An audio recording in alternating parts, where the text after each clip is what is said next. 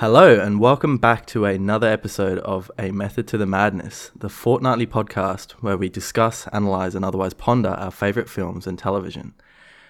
I'm your host today, Mitchy, and joining me as usual is Patrick. Hello. And today we'll be reviewing our second uh, international film, actually, as in a film that's not directed in like a Western country. Uh, this film is Sputnik, the Russian film by Egor Abramenko, starring Oksana Akinshina, Fedor Bondarchuk, and Peter Fyodorov. And it goes without saying that, just like in our second, in our Parasite podcast, we can't pronounce these names very well. So Yeah. please forgive me. yeah, so we decided to do this one because, well, I don't know. I, I decided on it and, and I got Pat to watch it, but like I watched it a few weeks ago at the cinemas because the cinemas where I live kind of do a little bit more unusual stuff. And I thought it was an all right movie and it was quite an interesting movie. Something quite, like, considering it came out this year, it's, it's quite novel in some ways. And I didn't mind it. So I thought it'd be a welcome change, something a little bit more less kind of analysis wise and just a bit of fun, you know. So we'll start off anyway. What, what do you think of this movie, Pat?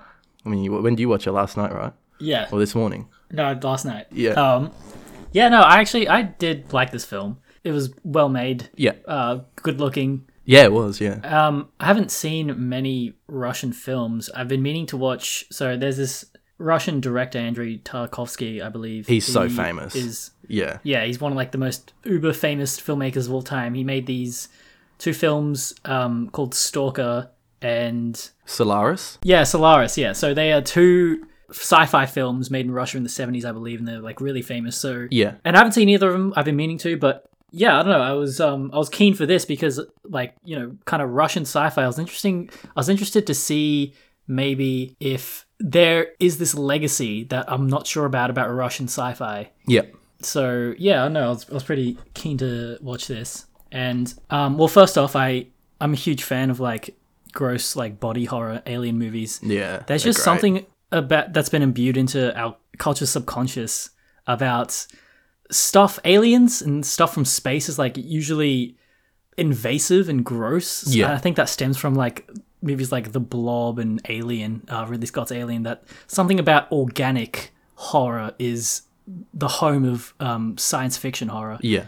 yeah, I don't know. I just it it always makes me queasy and uneasy. Um, and this film, like it it did it just in that aspect did it really well. Yep. You know, we, me personally, and I'm sure like you and a lot of other people know a lot about the Cold War from like the American perspective, right? Mm. So I was really interested to see, and you know, this film is set during the Cold War, mm. so I was really interested to see Soviet Cold War era science fiction.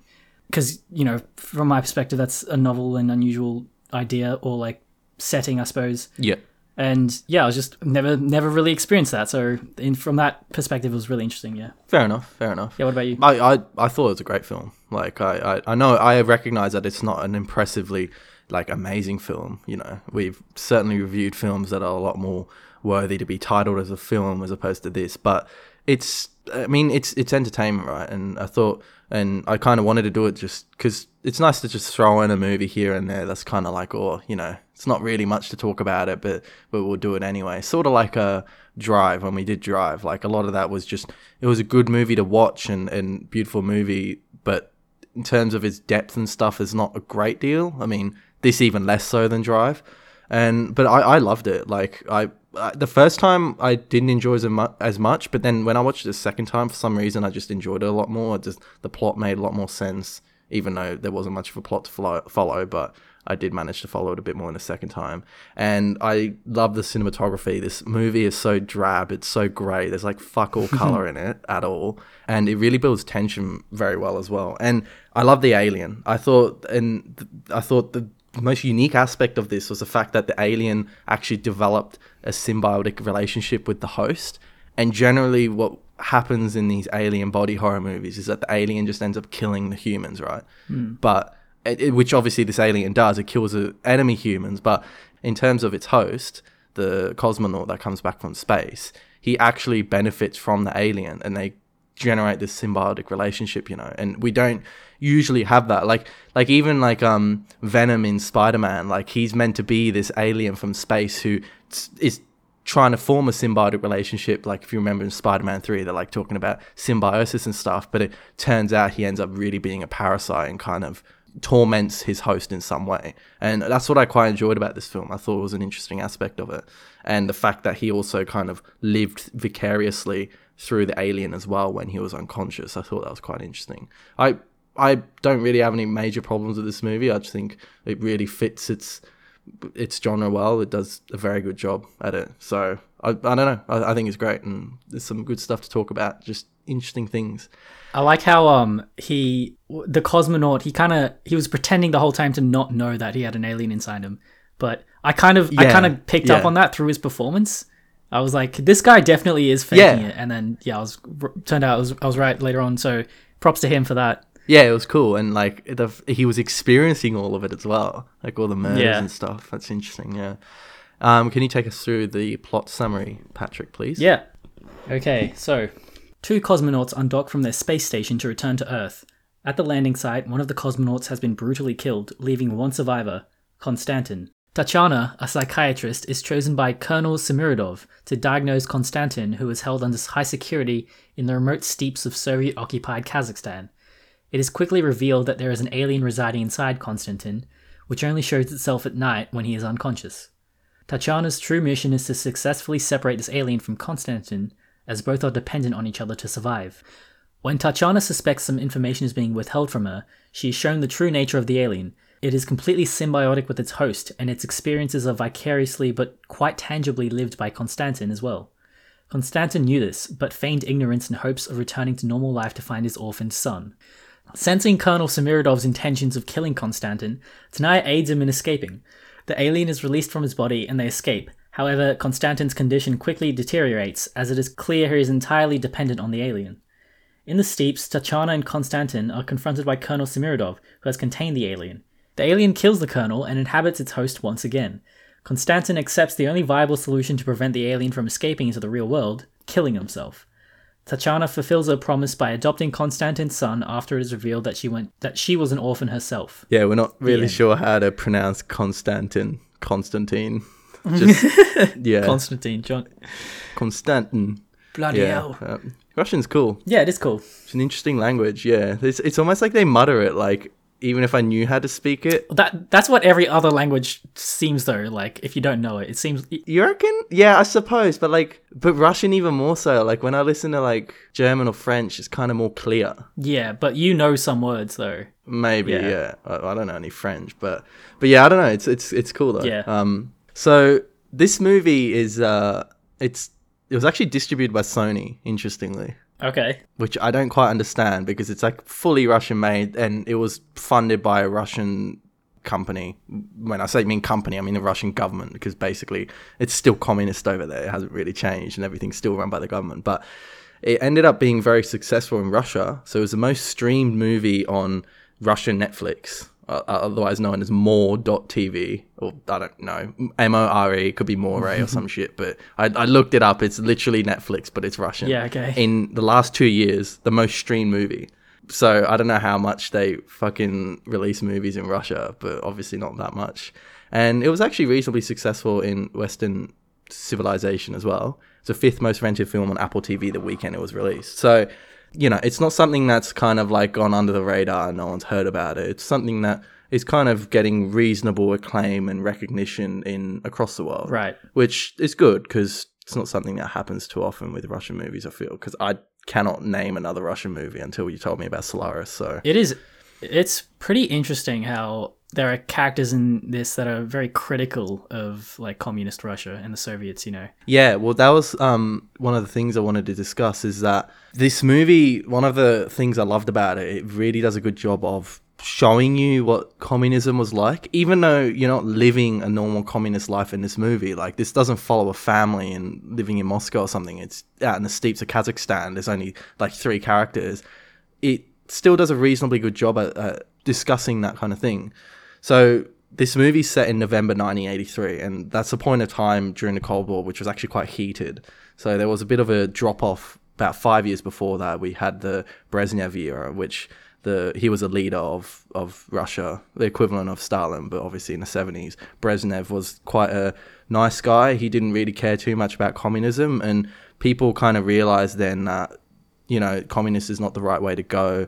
He started to introduce more capitalist ideals into Russia, like department stores, etc., and people could go shopping more. And even though there were problems with his reign, the people kind of understood what it was like to live in a more Western capitalist uh, democracy. And then this new guy came along after him called Andropov, and this is when in 1983 when this movie is set he would be, have been in charge at this you know at that time. And he was the complete opposite. He wanted to kind of go back to the hardcore ways again. And because Ronald Reagan as well at the same time in the US provoked the Russians the Cold War just ramped up again in the 80s and it quite it got quite heated at that point in time. And and the Soviets were like under shit because like they just had this Polish revolt like a couple years before that, and they were in the midst of the war with the Afghanistanis, and they were getting fucked up by them. And it's just not a really good time for the Soviet Union, and as a result, the communist ideals of trying to they were trying to bring back the ways of like you know the old communist ideals from the 50s and 60s when it was more hardcore, but because of Brezhnev before Andropov, people kind of knew what it was like to be Western. Right. And as a result, people are kind of disillusioned. And you can really see that with these characters, right? Like the main character, I love it. Like I love her. Like she, she's great. Tatiana, she's, I love the fact that firstly it's a female lead because obviously it's 2020 and, and it's important to have female leads and, and, you know, not have male leads all the time. But it's just such a Russian thing to do because they've always had this ideal of like the idea of feminism and sexism has not really been much of a contentious issue in Russia as it has been in most Western countries. They actually do hold their women, have always held them in high regard in society. Like, for example, they used to they let them fight in World War II as soldiers, you know, which we you know we never did, and it's just great that there's a lead female character and she's just such a great character too, like really solid and she's the only compassionate character in the whole movie too. Yeah, she is. Yeah but she's also really intelligent too. Yeah. She she understands what the system is like. Like right at the start, she's like, "Do you want me to sign this non-disclosure agreement?" And you know, the the colonel's kind of taken aback, like, "What are you on about?" And he, he you know, because she knows that she obviously doesn't believe any any of that shit, but she knows that she kind of has to follow it, and it just really highlights like the opinion of the Russian people of communism by that point of the Cold War. Yeah, they were kind of just getting sick of it. I didn't had no idea about that context. That is super cool though. That that does make the movie feel a lot more real. And even the colonel to some extent, because like at the start, she's like, "Oh, is that an order that I have to come with you?" And he's like, "Oh, I don't believe in orders. They're not effective for highly intelligent people." And again, it just seems like the colonel's kind of disillusioned by the way uh, communism works. Con- communism was traditionally like very authoritarian, and you just had to do what you said. You never questioned anything, and yet he's still driven by the cause to satisfy his superiors. But he kind of understands that the the methods that in which communism works is kind of obsolete and doesn't work too well anymore. Right.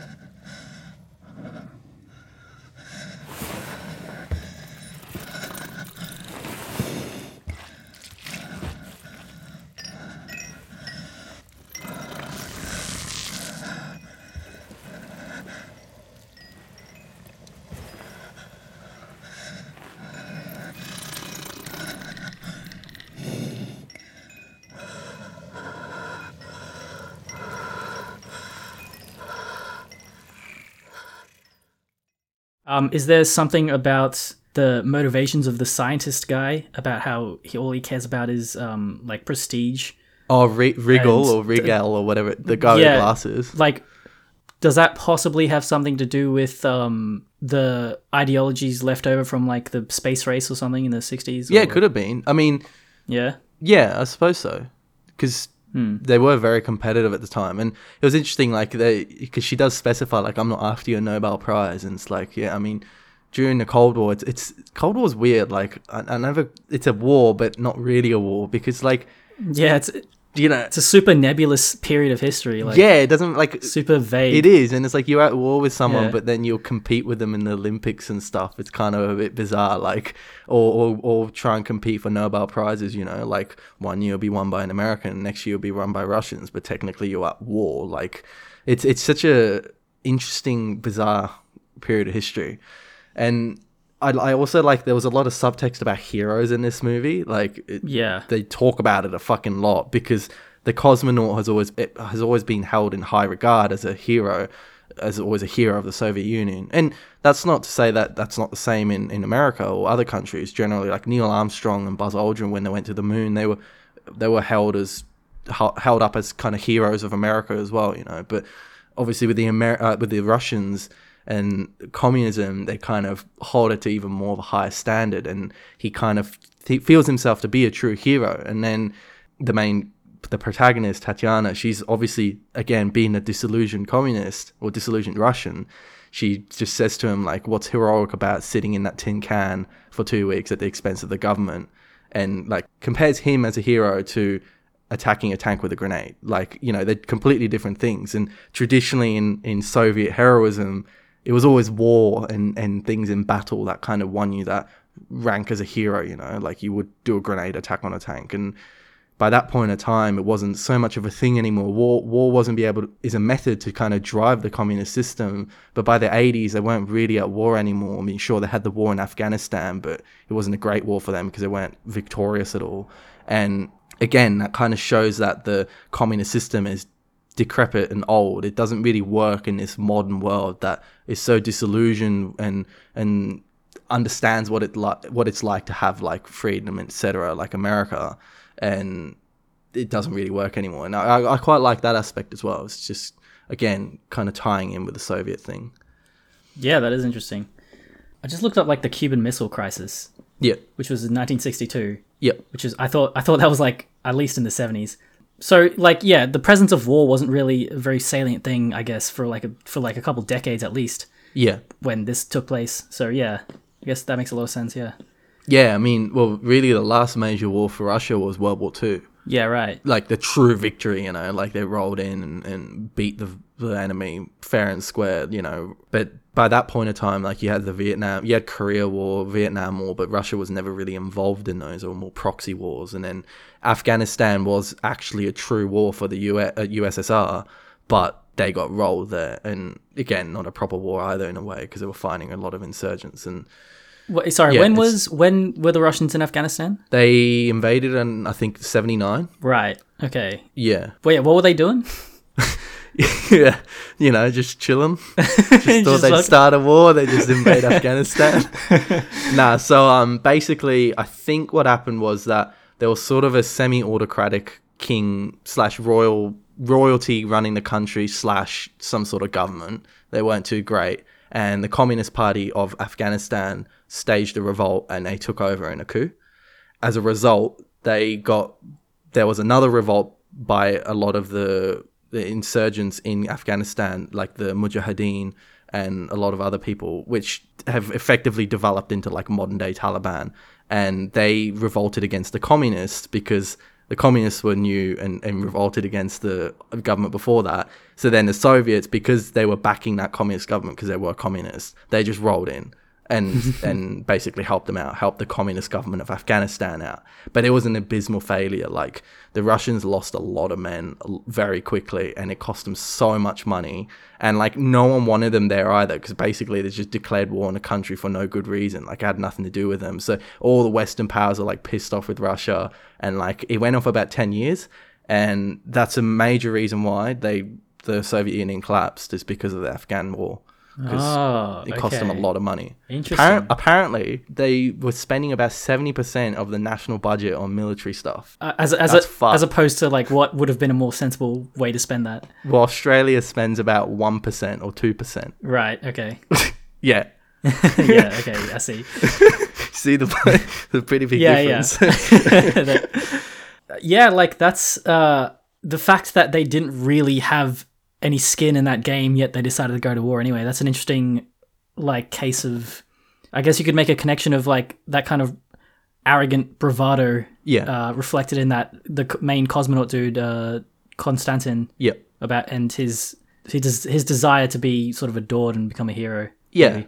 Yeah, exactly. It's like the I, I don't know if it is, but it's like the communist way, sort of. You know. Soviet patriotic ideology, maybe. Yeah, yeah. Yeah. And and the interesting thing is we we talk about heroes in this movie and the alien itself it feeds on cortisol, right? That's what they say. It Right. feeds on fear effectively. And it's like an interesting parallel there with the heroism because what, what does it take to become a hero? It, it takes you to overcome your fear to become a hero, you know? Hmm. And this alien does feed on fear, It feeds on, I guess, the people who are not heroes. And interesting parallel there, given that he is the cosmonaut and he is the hero in the communist eyes, and he's the one feeding on those that are not heroes, that are fearful. Did it give a reason as to why it didn't take his partner? Partner. Well, I can't remember. I think there was a part in the movie where they explained why it chose him instead of his partner, like the alien. Yeah, yeah. So he had early onset um, Addison's disease, I think, and basically that results in more cold, more cortisol produ- production or something like that. Or Mm, okay, so he was just tastier. yeah, I think he was tastier and and not as good as a hero or something like that. Like he didn't have the right characteristics. Right. Because if he was always fearful, then yeah, Yeah, yeah. So yeah, I, I thought there was some sort of like thematic connection as to why that decision was made. But yeah, Yeah, Yeah. yeah, yeah. It's an interesting, uh, like, and uh, that's what I like. Uh, I like this movie because the alien is cool, and and going back to the symbiosis thing, what it does is it kind of makes the alien more human because he has these human characteristics because he shares the same experiences and memories with Constantine. And you know, it, it's, it's kind of like when he goes up to the um the alien. When I say he, it the alien goes up to her, the Tatiana, in the cage, and like you know, she starts singing to it and he hears it, he being Constantine or the alien, I'm not sure, but like, you know, it feels a lot more human. But generally, in an alien kind of body horror movie, the alien is just a baddie and you never really sympathize with it at all. You know, nothing like that at all. You just want to down outright kill that thing, but not so much in this. yeah. Tatiana was like stupidly She had brave. balls, eh? Yeah, Yeah, fuck. like it, like you know, I it makes sense for like the movie for her to be the bravest of all the characters, but like it was it was really like it was a really dumb thing to do. Which one? going into that cage with those yeah, going into the cage, like her willingness to just interact with the alien, like Yeah. having spent two minutes with it, being like, yeah, I can. It seems friendly. Yeah, I mean, yeah, I mean, but it's good though because it's like it's she's doing it in the name of understanding the creature, right? And it's kind of good to get this other aspect of it, like we're trying to understand the alien as opposed to just killing it, which is just generally the case for alien movies. There, there's always that one character though who's like, well, I guess in this movie it's, it's Tatiana and the scientist dude who's always like, th- their motivation is more selfish because they as they want to preserve it and they don't care if like people die along the way, you know, kind Sure, that's a good point. Yeah, Yeah, yeah, they kind of hold an alien in higher regard than humans, which isn't Right. necessarily a good thing.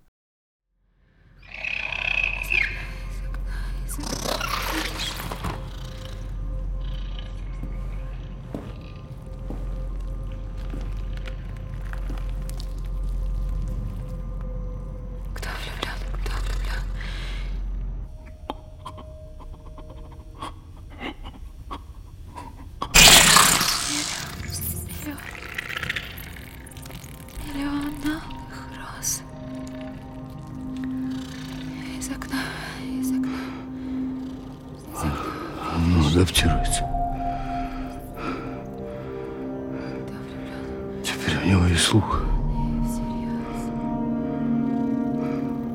Свою жизнь для тебя преврати. Цветы.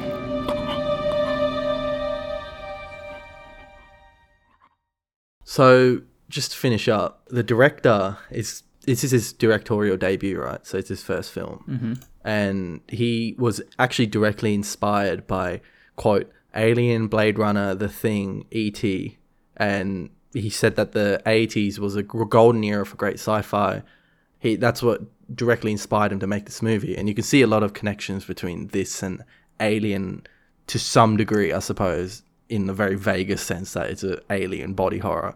But he believes that Russians, because Russian filmmakers, I don't, I don't really know much about Russian film, but I don't think it's super prevalent like Hollywood or anything like that. I can't imagine it is. And he believes that Russian filmmakers haven't quite defined their own version of sci-fi yet. And they say that he says that most of the past movies, past Russian sci-fi movies, even- famous ones, are just relying on American blueprints, basically. So, uh, for example, apparently, and and Tarkovsky said this himself. Solaris is basically just a Russian version of 2001: A Space Odyssey. He didn't like Space Odyssey 2001 by Kubrick, so he's like, "Oh, I'll make my own one." That's the mentality behind Solaris. Right. So Abramenko is is I don't know. He's trying to. He said he's trying to make his own like kind of genre, I suppose, and. It's, it'll be interesting to see what he produces next because apparently he's got some ideas of an AI film next. It'll also be Russian as well. And I enjoyed this film reasonably well, and I think it's hopefully his next one will be good. Right. Yeah, I like I like the spirit. Uh, Yeah, I like the fact that he is trying. Although it's funny that you mentioned that like all those films that he listed off as his inspirations are all Hollywood films. like yeah, he's trying to break, True. trying to create an identity for Russian sci-fi, and he, he's. But I mean, you know, it's not his fault that those are the good sci-fi films. Like, yeah, but yeah, I mean, yeah, you fucking go for it, dude. Please, like, give your nation a, a unique cultural identity with your sci-fi films. Yeah, yeah. it'd I, see. I think this felt pretty Russian. Yeah, yeah, it did. That's all that matters. Then felt Russian. and I, I, I, and the reason why it's so anti-communist is because he was basically born like after the Soviet Union collapsed, which you know, like like you said before, like it's such a weird thing. Like they, they really are anti-Soviet in this. Like, and it's not like I know the Soviet Union collapsed, you know, thirty years ago, but so like Chernobyl. Have you seen Chernobyl? The some, HBO of, some of it. Fuck, you got to get on that, eh? Yeah, I will. You know, it's like apparently it's like the highest rated TV show on IMDb with like Breaking Bad. Okay, I don't. Is Breaking Bad the highest rated show on IMDb? I don't think it is. One of yeah, it's like in the top five. Oh, okay. There you go. I mean, Planet Earth two, I think, is number one, but yeah, I don't know. I mean, but anyway, like, but Chernobyl it got it got slammed in Russia by the critics there because it's like super anti-Soviet supposedly, even though all it was doing was mostly telling the truth, and it's bloody accurate too. And but they they were saying like it's a slander and like and apparently. Apparently, Russia are making their own version of Chernobyl now, and it's centered around the, a conspiracy theory that a CIA agent started the disaster, that caused the Hey, disaster. to that sounds occur. pretty interesting. yeah, it sounds like it's gonna be good, but Yeah. it sounds more like fiction than non-fiction. As, lo- as long as you can identify that, then just it sounds like a good time. yeah, but they're making it as though it's non-fiction. That's the problem. No, just But it, uh, all the Russian people just need access to the same information we have. It's not. It's not that hard. Just well, they not, do. They they do have access to it. Well, they, apparently, like Chernobyl was super popular in Russia. Right, Even- yeah. So all the gov, all the critics, which were like affiliated with private companies that were basically funded by the government, they're the ones that are like, oh fuck this, it's shit. But apparently, like the viewing of Chernobyl was just great in Russia. They loved it. Oh, they they really wanted it. That's cool as. Yeah, yeah. Yeah. The pe- people don't give a shit, and like, yeah, and again, like it's Sputnik says the same thing. It was very well watched in Russia, and I, I mean, I, I, I haven't seen any reviews by any government organizations in Russia of Sputnik saying it's anti-communist, but hmm. obviously the people like it, and the people don't give a shit about it being anti- anti-communist at all. So again, it just signifies the same thing I've said before that you know, like the Soviet Union, people were just sick of it, and people have moved on, and they like the way it is now. Yeah, rock, rock on, Russian people. Um, oh yeah, I forgot to ask, man. What is Sputnik? It's the first uh, thing to go into space ever. Yeah, right. Okay. the first okay. satellite that the Russians sent out. The sphere with the little pointy bits off it. Yeah, Billy Joel Yeah. says it. It's it's one of the things, and we didn't start the fire, so I'm assuming it was something important. it is in the lyrics of that song. Yeah, yep. yeah, Along with, I'm pretty sure, fucking Brezhnev or something like that. yeah. And Doris Day and Harry Truman. That's a good song. I, it is a good song. It's a great song. yeah. Cool. I, I, that's why I like the film. I, I don't know if I've convinced you a little bit. But No, you actually you actually have. it's good. It gives me good, like as someone that uh, you know, I've always been a little bit interested in history, and and it, there's a little bit more historical context, but in a very subtle way. It's not obvious. Yeah. Yeah. No, yeah, I know fuck all about history, so now having this context, it is actually pretty interesting. Yeah. Yeah. Cool. Anyway, that wraps that up. Uh, have you got any recommendations for people? Yeah, so there's a 2018 movie called Life, Oh, which is fuck off. That's know- my recommendation. no. Oh my it's too bad. so, have you seen it? No, I haven't, but it's got Jake Gyllenhaal in it, right? Yeah, and Ryan Reynolds. Okay, but Life is same kind of gross body horror sci-fi film, squishy organic aliens going into orifices in people. Yeah, it's fucking it's it makes me queasy. Uh Really? And it's very very kind of similar. Yeah, okay. I should have known that because uh, I was meant to recommend that, but well, Pat stole my recommendation. It'd be like that. Yeah. Well, if you want to hear more about aliens, listen to our The Thing podcast. That's all I can recommend. Wait, actually was was Life 2018? Did I no, get no, it's 2017. Sorry, I should. I was Oh, okay, looking at I it when just you said up- that, and I didn't even bother correcting you. I looked up Life 2018 and it's some sort of like Korean medical drama. 2017. I was like, what the fuck? yeah. Okay, yeah, sorry. Also distributed distributed by Sony. Hmm. Interesting. Oh, there you go. Conspiracy. Yeah. And so was Venom. Ooh, I haven't seen that though. That's shit, isn't it? Mm, yeah, yeah, it's pretty garbage. All right. Well, I'm not recommending that film. Can you um plug us? Where can people find us, Patrick? People can find us on Spotify, YouTube, SoundCloud, iTunes, and Stitcher. You can visit our website at amttm.com and follow our Facebook and Instagram links through there. Uh, if you have any questions, queries, insights, criticisms that you'd like to send to us, you can at mail at amttm.com. We are part of a network of uh, media critique and analysis. So if you're if you like the stuff we do, then you'll probably like the stuff over at zeroindent.com. Cool. And what are we doing next time? Okay, so next week we are doing the 2010 film The Social Network, directed by David Fincher and written by the legendary Aaron Sorkin. I'm super excited to do this. Starring Jesse Eisenberg. yeah. What do you think of him? Oh, yeah, he's good. I like him. Do you find him to be a bit of a dick? Yeah, like he's got like this nerdy arrogance to him. Yeah, yeah, yeah. Exudes. Yeah. Yeah, yeah. That's a Um, good way of describing it. What the fuck? Justin Timberlake is in this? Yeah, I was looking at that too. Why the fuck is he in it? Yeah, what the hell? Yeah. So yeah, we'll see you next week for that. Sweet. All right. Well, there we go. Social network next fortnight. Well, thank you for listening to our podcast, and uh, hopefully we'll see you next time. Bye. See ya.